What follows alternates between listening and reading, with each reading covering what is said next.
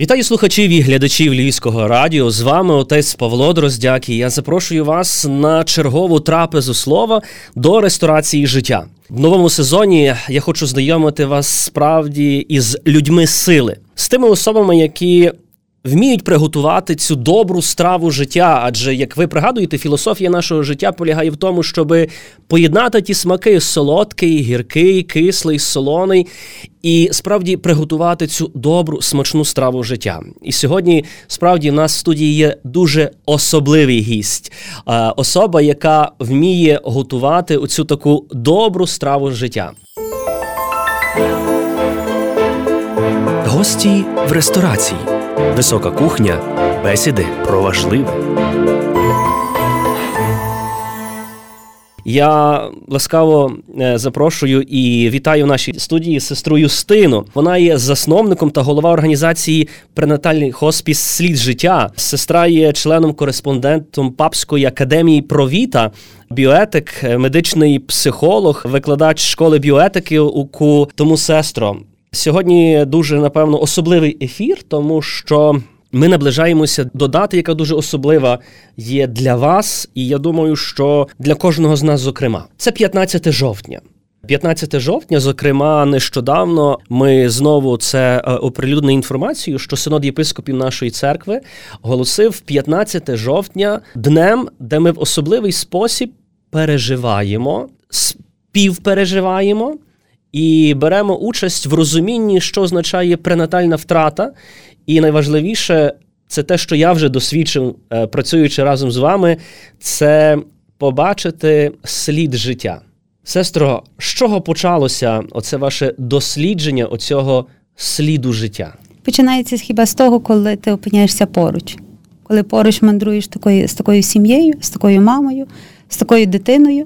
Тоді бачиш потребу, вчишся на неї відповідати. Тими маленькими кроками ти бачиш, що можна, відповідаючи на оті потреби, які є, можна вторувати таку маленьку стежинку. А через стежинку будується і дорога допомоги іншим таким батькам. Ми маємо зараз таку тенденцію, на превеликий жаль, яка пов'язана із такою певною екологічною складовою, коли молоде подружжя не може завагітніти. Коли опиняються при надії, вони досвідчують те, що є певні проблеми із розвитком цієї дитини. І, скажімо, от такі батьки опиняються на самоті, коли їм доводиться робити вибір. Бо як душпастир неодноразово з тими речами зустрічався. Коли приходить до тебе подружжя, і їм треба зробити вибір. Перервати вагітність і поставити крапку тим стражданням, які їм накреслили, власне, діагнози, чи терпеливо прийняти цю вагітність, це життя і йти далі. З вашого такого практичного досвіду, як ви це пережили, як ви це переживаєте, як ви допомагаєте, скажімо, таким людям зустрітися зі своїм дитятком? Ти вчишся просто відповідати, чути крізь слова, і бачити крізь їхні погляди. Допомога полягає не стільки моя, не я їм допомагаю. Я швидше кажу, що швидше вони мені можуть допомогти. А Господь тоді між нами, як стає, і Він в свій спосіб вміє показати той шлях, підібрати те слово, щоб доцінити той дар життя, який є між нами. І коли надається така якась чи спілкування, чи, скажімо, намагається датися якась допомога, завжди десь повертається на тут і тепер, на то маленьке дитя, яке є, яке було улюблено ще до зачаття, яке вже розвивалося навіть до поставленого, якщо ми говоримо у випадку, коли поставлений діагноз. Бо до вчора цю дитину також так любили. Чи вона була така вже? Була. Що змінилося? Чому маємо від неї відсторонюватися? І маленькими такими, скажімо, кроками, можливо, навіть призадумами, помаленьку повертаємо батьків на той шлях любові. Повертаємо і, кажемо, пропонуємо і свої плеча підтримки, супровод. До останнього, якщо ми говоримо про важкий якийсь діагноз. Тобто ми говоримо про ці перинатальні втрати, також зараз вони набирають дедалі такого більшого оберту, також пов'язано, напевно, що питання з нашою екологією. Коли... І не тільки, насправді, от коли от подружжя втрачає дитину. Так? Говоримо, що, можливо, це не досить коректний медичний термін, але відбувається викидень. І, скажімо, як це може відобразитися на житті такої подружньої пари? Адже страждає жінка однозначно, страждає чоловік однозначно. А чи може бути такий випадок, що не тільки це є страждання чоловіка і жінки? Тому що мені доводилося зустрічатися з одною особою, яка ділилася своїми враженнями і розповідала про те, що в неї відчуття присутності брата. І вона не могла це ніяк пояснити. Кажуть, я просто відчуваю, скажімо, присутність брата і маючи друзів, хлопців, так, я на них дивлюся і хочу в них знайти брата. Каже, от в мене таке дивне відчуття. Але логіка полягала в чому? Вона дізналася, що справді перед її народженням була вагітність, яка, на превеликий жаль, завершилася в утробі матері. Тобто, який цей механізм? Чи це тільки страждання двох, чи це є значно ширше коло? Тема втрати, коли звучить в першу хвилю, десь завжди стає образ моєї мами. До якогось певного моменту навіть відкидається постать батька. Всі десь зосереджуються навіть більше, що мама втратила дитину. Натомість тато також чекав на цю дитину, і він також переживає втрату, який також потребує нашої уваги і певного такої опіки і супроводу. Але тема втрати, вона не тільки замикається в самій сім'ї, між чоловіком і жінкою. Тема втрати торкає також і бабусю, і дідуся, як по одній стороні, якщо вони є, так і по другій стороні. Вони очікували на народження внука, внучки до одного моменту, а завтра їх не стало. Вони також переживають свій біль. Тема втрати, вона також торкає і дітей, які є вже в сім'ї, коли вони чекають на народження свого братика чи сестрички. Коли все гаразд було, все готувалося до приходу, до зустрічі, до знайомства, і потім все в один момент обривається. Як сповістити тим дітям? Що сказати тим дітям? Як їм повестися, тим самим батькам з дітьми?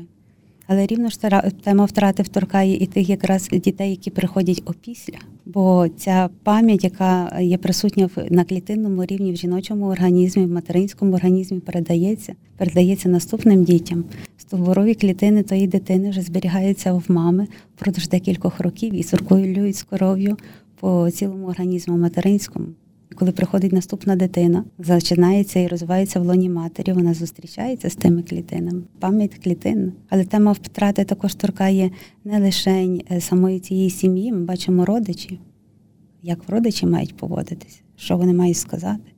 Чи опускати голову або взагалі не торкати тої теми, які знайти слова підтримки, допомоги, якогось жесту. Тема втрати є набагато ширшою, тому що вона також торкає наших сусідів, з якими ми щодень могли бачитися. Друзів, які знали про нашу вагітність.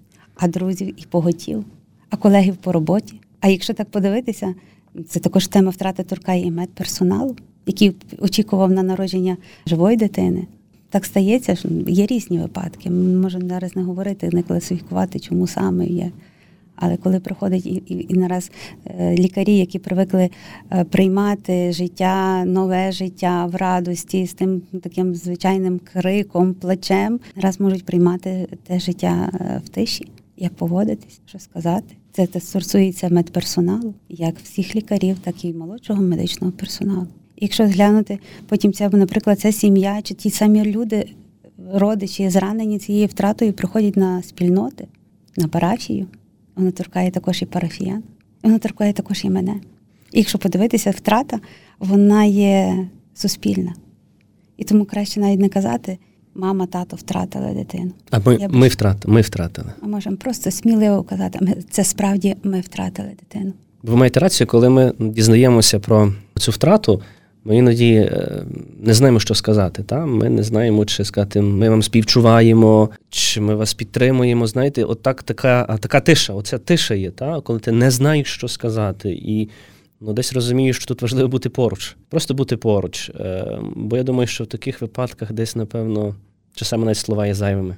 Навіть часами можуть бути і більш ранимими ті слова, які ми говоримо. Тому що, справді, коли є тема смерті, слова втрачають певний сенс. Що би ми не сказали, воно буде або нещире, або неправдиве, воно не змінить. Іноді, от, власне, говоримо про мовчанку, але саме в тих моментах, чи саме мовчанка може бути набагато промовляюча. Але щоб ця мовчанка була більш, скажімо, в лапках терапевтичною, та, яка може зцілити, цю мовчанку можна одягнути в певні наші людські жести, наші обійми, наш доторк. Іноді навіть ті речі, з якими ми можемо навіть не послуговуватись на щодень, але ця легенька навіть усмішка, це погляд очі в очі. Навіть ця сльоза, яка може природньо викотитися як в мені, так і в тої людини, яка є назовні. Тим самим показуємо, що я є тут і тепер, є для тебе, я готовий прийняти цей біль разом з тобою, просто бути, щоб ти не чулася самотньою. Бачите, пренатальні втрати, насправді це є дуже болючий момент, бо це є втрата, це є смерть, так? Тобто ми говоримо втрата, але це є смерть. І неодноразово ми зустрічаємося з таким моментом, що про цю смерть можна забути, але, напевно, що це ілюзія, тому що ми ніколи не зможемо про це забути. Ми можемо десь це затиснути в своє десь підсвідоме і там тримати, але там воно буде мене мучити. Особи, які втратили дитя своє, чи, власне, на тих перших місяцях свого розвитку, свого життя, чи за деякий час після свого народження, вони не знають, як вони мають молитися за це дитя, яке вони мали. Чи давати за упокій, тому що ця особа відійшла до вічності, чи в якийсь інший спосіб. І тому, скажімо, досить така цікава ініціатива, я хочу, щоб наші слухачі і глядачі про це знали, це є 15 жовтня. Це є особливий день, коли ми намагаємося побачити слід життя, яке було у нас. І тому 15 жовтня це є день такої пам'яті і молитви, де ми дякуємо Богові за дар життя. Трошки, сестро, про цей день, скажімо, як ви вже його пережили, адже, наскільки мені відомо, скажімо, на нашому такому загальноміському рівні ми вже декілька років це організовуємо, і з кожним роком все більше і більше людей приходить на площу перед Собор Святого Юра, на літургію, де дякують Богові за дар свого життя і отримують від своїх дітей дуже такі цікаві пам'ятні символи. Минулого року це була троянда, якщо я не помиляюся. Розкажіть трошки про логіку оцього дня, 15 жовтня. 15 жовтня зародилося взагалі у цілому світі. Починаючи з офіційно, воно постало в Сполучених Штатах Америки в кінці 80-х років за ініціативи такої групки батьків, які втратили своїх дітей. І десь зрозуміли, що ота мовчанка, суспільна мовчанка, яка існує, вона має також і руйнівний ефект. І для того, щоб принаймні, щоб був той час, коли ми можемо більше зосередити увагу на таких батьків, на тих дітей, щоб, можливо, деякі речі можна і попередити. Про це потрібно говорити. Бо коли є проблема, а про неї не говоримо, ми ніколи не знайдемо шляхів вирішення. Натомість, коли ми хоч потрошки починаємо про неї говорити, завжди знаходиться тоді певне джерело підтримки, також певні ресурси для того, щоб можна деякі речі попередити. Дещо можна пояснити, а дещо може просто треба прийняти. І ось такою течією появилось, тобто почали підніматися ті інші країни. Десь на державному рівні були вже проголошені та дата. Дата 15 жовтня була вибрана символічно. Місяць жовтень – це є взагалі місяць обізнаності про пренатальні і перинатальні втрати. І середина жовтня це випадає на 15 жовтня. Десь цей день – День обізнаності про втрати у світі. Натомість в Україні з ініціативи організації «Слід життя» вперше на міському рівні ми це зробили у 2018 році. Це був такий перший, певно, крок, щоб вийти до людей і щоб сьогодні сказати, для нас є ваші діти дуже важливі. Сьогодні цей день ми присвячуємо вам усім, як вашим ангелам, так і вам, батьки. І, можливо, цей день також, щоб є нагода навіть згадати тих дітей. Чи саме є так, бо є різні історії, що це може бути один-єдиний день, де приходиться назвати свою дитину вперше. А іноді можна вперше назвати взагалі вголос цю дитину. Маємо таку вже традицію, що є можливість навіть записати те ім'я. Записати те ім'я тої своєї маленької кровинки і, можливо, навіть сказати декілька слів. Коли ми потім знімаємо, ті були одного разу сліди, були в нас ангели, були в нас метелики, то завжди там неможливо, не розчулившись, коли ти їх просто знімаєш і складаєш, тому що бачиш ті всі імена і потім ті слова любові, які батьки могли залишити там. Люблю тебе, мій ангеле, пам'ятаю тебе, пробач мені, малятку. Такі речі. Але це також це день, коли ми можемо справді помолитися. Біль є болем. Смерть ми ніколи не зможемо перевернути, але є той біль, який ми можемо заопікуватися ним, яким ми можемо дещо допомогти. І також це день, коли приходять інші люди і кажуть, нам це не байдуже. Нам не байдуже, що я пережив, але мені також не байдуже, я можу навіть в такий самий спосіб просто своєю присутністю сказати, я підтримую вас. Можливо, я навіть не знаю, як сказати. В цей день по цілому світі в 7 годині запалюються свічки. Це така світлова хвиля твориться. Така була ініціатива з 2006-2007 року, також в Сполучених Штатах, і вона поширилася вже також по цілому світі. Оскільки є навіть оця часова різниця, і коли потримати свічку запалену з 7 години до 8 умовно, то 24 години весь світ горить в пам'ять за тих маленьких дітей. І це день не лишень болю, також це не є день сліз, це і день пам'яті. Пам'яті повернення також і гідності цієї дитини, яка була, якої, можливо, мала короткий час життя. Ми не знаємо, яка була причина. Але це день, коли ми можемо навіть просто подякувати за її присутність. Незважаючи, як мені це болить, але коли Господь дає життя, Він в нього вкладає також певне значення. Кожен має свій час життя. Хтось може жити 100 років, хтось може жити 50, 20, а хтось може жити декілька днів після народження. Хтось може жити просто декілька тижнів в лоні матері.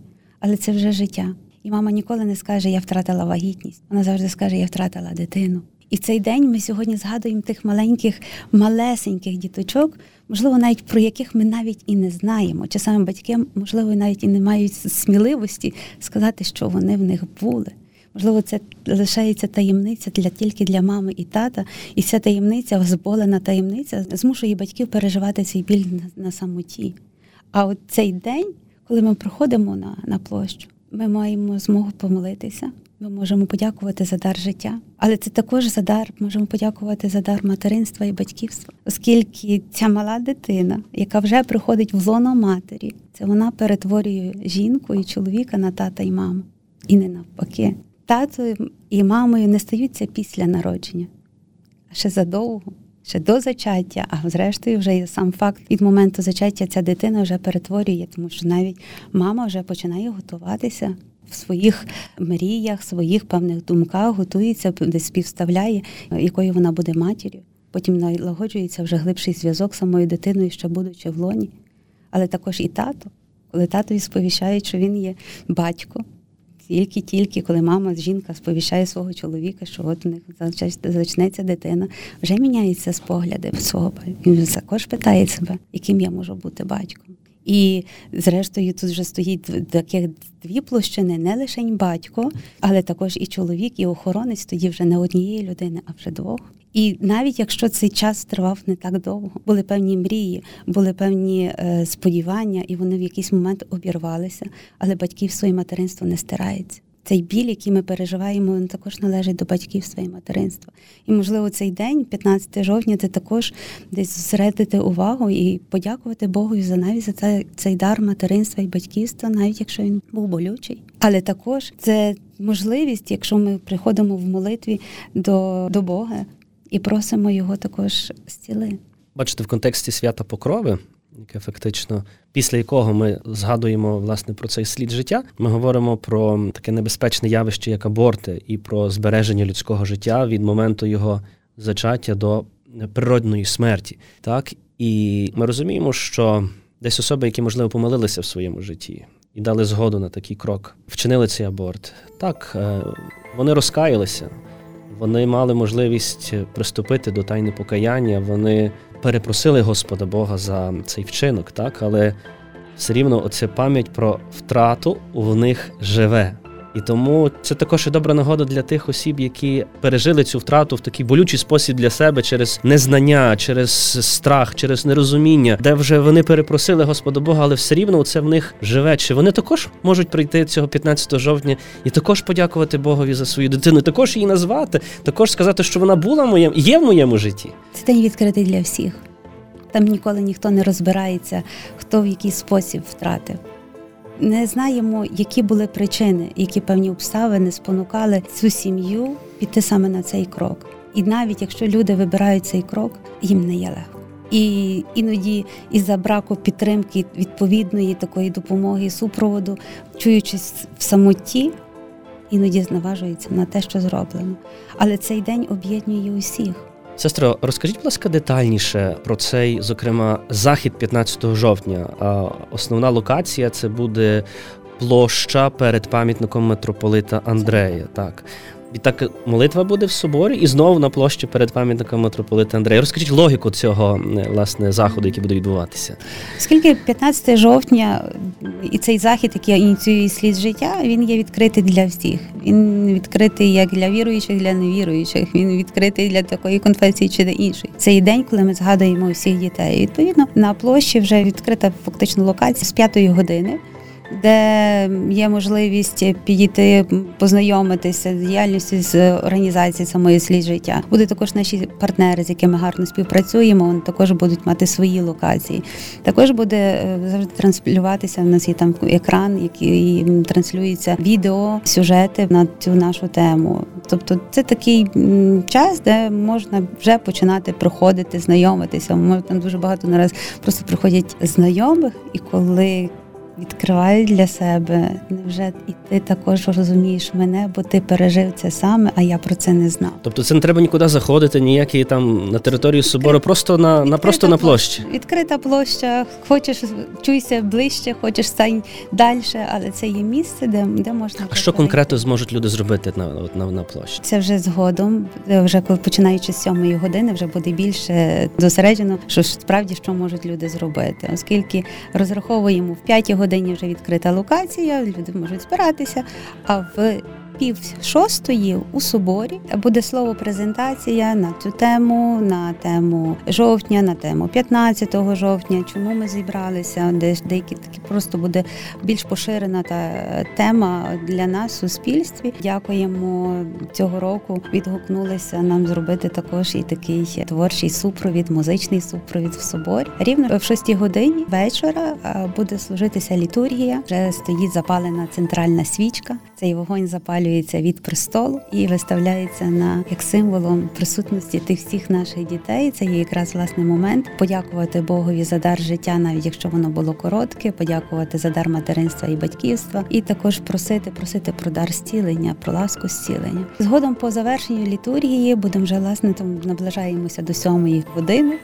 Буде урочисто винесена оця свічка на площу. Вже люди там завжди в нас, вони вже і чекали, деякі вже на площі. Справа в тому, що коли служиться літургія, площа, ми так називаємо, працює також, де є наші волонтери, де є наші люди, де є наші сім'ї, де можуть також приходити і спілкуватися. Власне, після 7 години вже починається така наша творча невеличка академія, де планується локація як для дітей, маленький такий поробок. Це буде можливість записати імена тих дітей.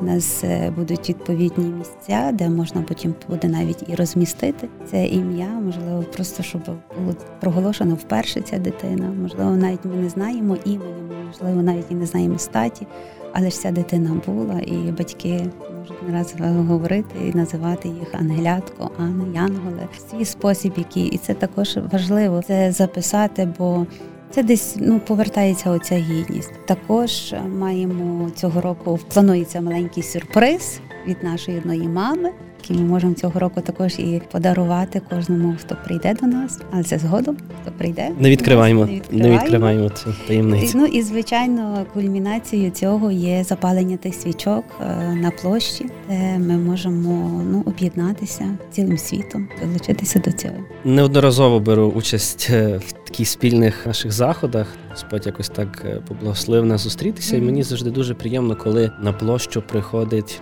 подружжя. Коли ти бачиш це подружжя, який є чоловік і дружина, так, і навіть їхні діти є, так, і вони так. І вони так стоять разом в купочці. Це така дуже така якась така трепетна хвилина. Така, але коли ти розумієш, що тут стоїть подружжя, та тут стоїть, ти розумієш, коли люди об'єднані отим таким спільним пережиттям, оця навіть мить, вона є таким дуже цілющим єлеєм. Саме так. У нас є сім'я минулого року. Це подружжя, яке втратило дитинку на ранніх термінах десь до 4 років тому. І ця тема закрилася в цій сім'ї, відповідно, вона стала табу. І дещо також порушилися певні стосунки між чоловіком і дружиною. Десь оце непроговорювання десь охолодило їхній побут в якійсь мірі. І, звичайно, це було болюче. І мама проявила свою ініціативу, хотіла долучитися хоч якимось чином до допомоги нам зорганізувати той захід на площі, оскільки в неї були певні вміння, і дуже ці вміння підійшли. І вона це зробила. На захід прийшов її чоловік. Вони, власне, оце, як ви кажете, стояли просто поруч, один біля одного. Це ті обійми. Ті обійми десь фіксує так непомітно наш фотограф, який вміє бачити серцем. Такий наш, ми його так і називаємо, наш фотограф, який бачить серцем, Мирослав Тарнавський. І він кожного року запримічує от саме от такі якісь сім'ї. Такі деталі пізніше, дуже важливі. Так. Такі. І згодом, як ця мама потім дала свідчення, вона каже, знаєте, ми вперше десь настільки примирилися, Ми стілилися на тому заході. Каже, ми з чоловіком про це проговорили. Навіть два слова сказали, каже, і я відчула його підтримку, і він відчув мою підтримку. Не минає і місяця від цього заходу, як мама мені телефонує, і вже з тої першої нотки її голосу звучить: сестро, ми вагітні. Каже, ми тоді так відпустили. 4 роки ми не могли завагітніти, але саме в цей момент якогось такого відбувся їхнього зцілення, що дало нове життя, абсолютно здорове. Зараз мама його тішиться тим своїм хлопчиком, і ми разом з нею. Це один з таких випадків. Скільки є таких сімей, які вже стали нашими сім'ями, тільки через те, що вони свого часу прийшли просто на площі. Цей жест також дарування обіймів, який так започаткувався за ті всі роки, і він також багато промовляє. І промовляє також і мені. Сестро, насправді я дуже дякую вам, що ви завітали до ресторації життя. Справа в тому, що ми готуємо тут страву, але, можливо, не настільки фізично, як духовно. І сьогодні ви приготували добру страву. Ви зуміли поєднати ті моменти гіркоти, ви зуміли додати справді цю приправу милосердя, і ми отримали сьогодні насправді дуже смачну, ексклюзивну страву від сестри, яка ультрафіолетом своєї любові намагається показати слід життя, який був в інших людях. Дякую вам, сестро, за те, що ви завітали. Я пригадую нашим слухачам і глядачам, що 15 жовтня запрошуємо вас на локацію біля Собору Святого Юра, пам'ятник праведному митрополиту Андрею. Вже з 17-ї години ви можете приходити і ділитися своїми думками, справді побачити цей слід життя у вашому житті. Відтак о 18-й годині літургія в соборі, а о 19-й годині ми справді будемо запалювати оце світло дуже великої любові, запалимо ту свічку, яка допоможе і принесе світло, можливо, там, де запанувала темрява. Тому дякую, що ви сьогодні були з нами. Сподіваюся, що вам смакувало в ресторації життя, і нехай ці сліди, які були в нашому житті, будуть для нас тими дорогоцінними перлинами, які ми будемо так ніжно тримати у скарбниці свого серця. Адже ми маємо банкноту, правда? І лишень про достовірність цієї банкноти свідчать ті таємні знаки, які можна побачити лише через світло ультрафіолету. Тому я зичу, щоб ми всі випромінювали цей ультрафіолет цієї любові і бачили справді ці сліди життя в наших сім'ях, в наших родинах, в колі наших друзів. А з вами був отець Павло Дроздяк, і я сподіваюся, до наступної зустрічі у ресторації життя. Ресторація життя. Для тебе завжди знайдеться вільний столик.